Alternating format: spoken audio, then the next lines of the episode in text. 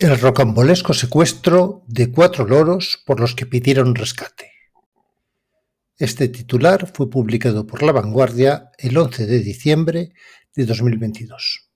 El titular de hoy, aunque parece muy apropiado para un relato detectivesco, nos habla de una noticia real.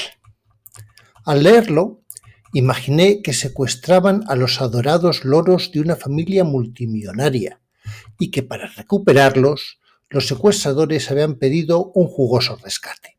Cualquiera que tenga una mascota sabe lo que se les llega a querer, tanto o más que a cualquier otro familiar.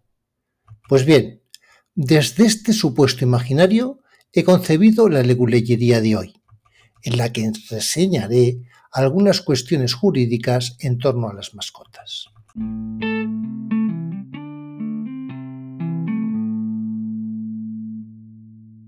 Leguleyerías.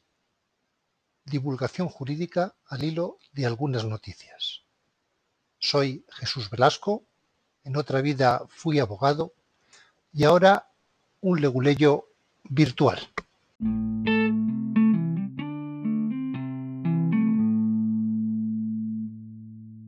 Comentaremos el protagonismo que dentro de la legislación vigente tienen los animales de compañía en el derecho de familia más concretamente en los procesos matrimoniales de separación y divorcio. También mencionaré la próxima obligación legal de integrar a las mascotas en el núcleo familiar y por último alguna curiosidad de derecho sucesorio.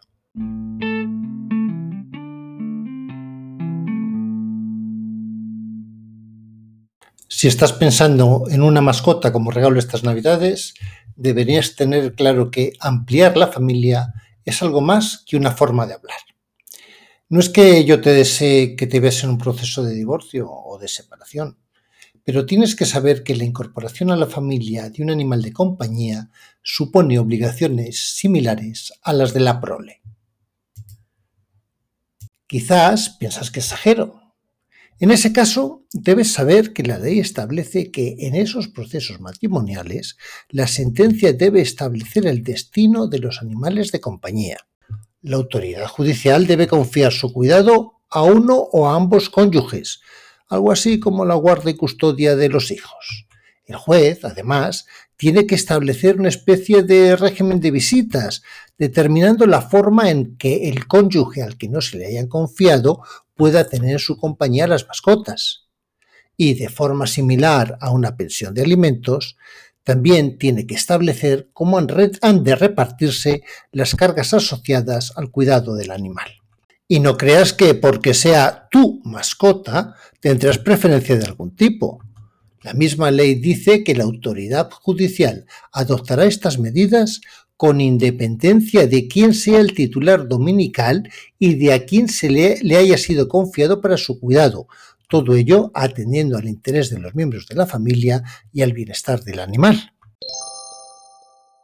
Por otra parte, a la hora de apreciar la improcedencia de la custodia compartida, los malos tratos a animales o incluso la amenaza de causarlos son una circunstancia que debe ser considerada judicialmente cuando tales malos tratos existan como medio para controlar o victimizar al otro cónyuge o a los hijos, en lo que ha dado en denominarse violencia vicaria.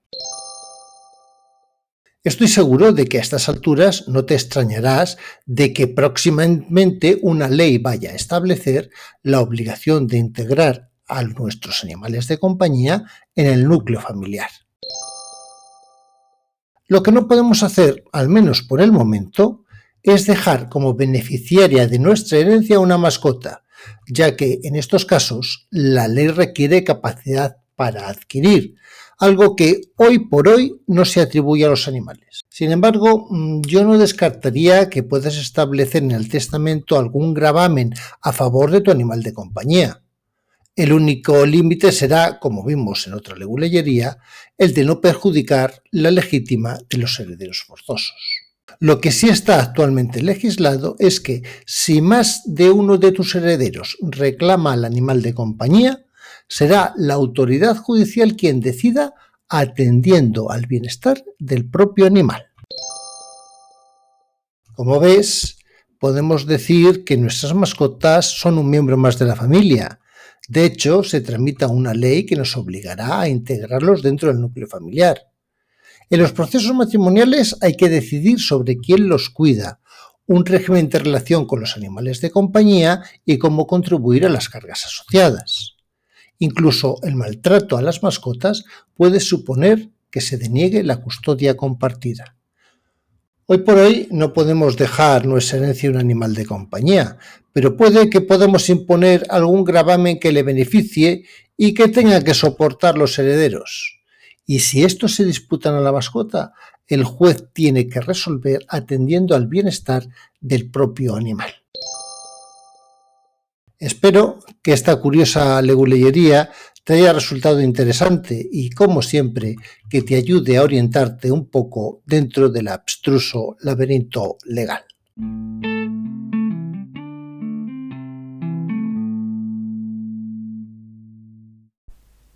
Si te parece interesante, suscríbete. En el blog leguleyerías.blogspot.com puedes encontrar el artículo correspondiente a este episodio. Allí aparecen enlaces desde donde puedes acceder a las noticias a que hago referencia, así como a las fuentes legales, conceptos jurídicos, etc. Hazme tus comentarios en el mismo blog o en la cuenta de Twitter arroba leguleyerías. Muchísimas gracias por tu atención y por tu interés. Soy Jesús Velasco.